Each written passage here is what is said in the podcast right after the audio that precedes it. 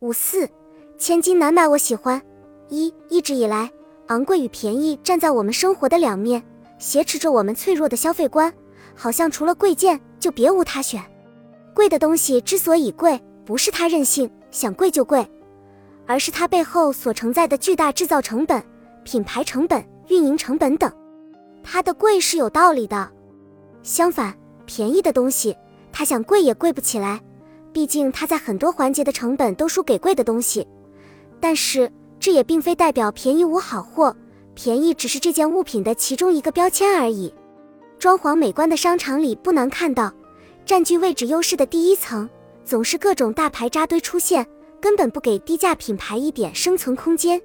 这样的界限划分残忍而决绝，就像把好学生和坏学生以成绩好坏区分开并贴上标签。于是，好像理所应当的，价格成了衡量商品好坏的唯一标准。二，现在有一种有趣的情况是，月入两千元的人省吃俭用几个月，只为买新一代的苹果手机、最新款的名表名包。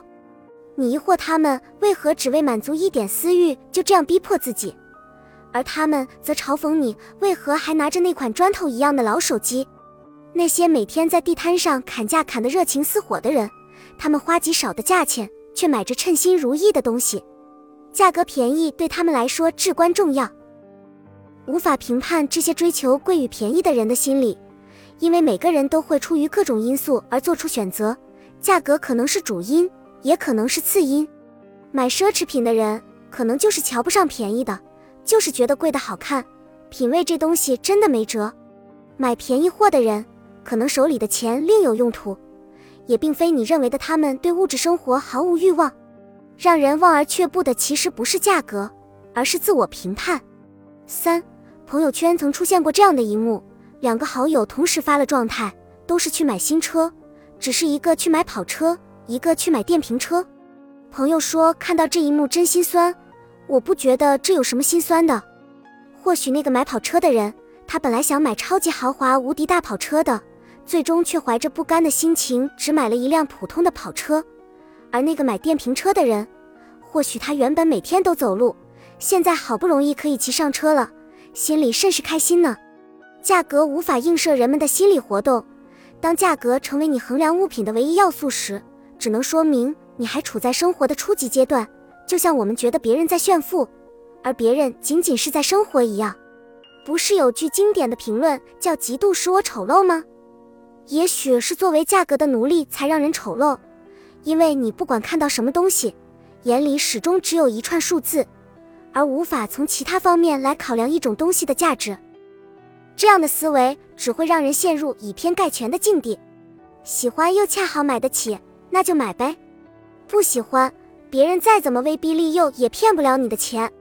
价格不是我们购买与否的决定因素，自己喜不喜欢、买不买得起才是根本原因。四，贵的东西除了贵没什么缺点，便宜的东西除了便宜没什么优点。这句话突然将我们拉到一处绝境，好像昂贵和便宜之间只能选一个。不是还有物美价廉这种说法吗？贵的东西像苹果手机一样摔不起，因为换屏的钱你可以再买一个新手机，屏幕易碎，换屏昂贵。那便宜的东西呢？是不是只有便宜这一个优点呢？当然不是，你难道没听过坚硬的诺基亚曾挡下飞来的子弹，砸核桃零失手的报道吗？显然，事物并非只有绝对的两面。我相信这世上总有人可以买到价格公道、质量上乘、自己又特别喜欢的东西。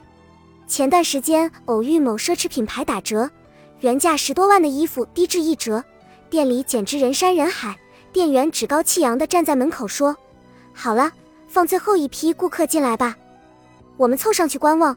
虽然衣服的价格相较于原价来说已经便宜很多了，但是在我们看来，那些衣服实在太丑了，怎么可能花钱购买？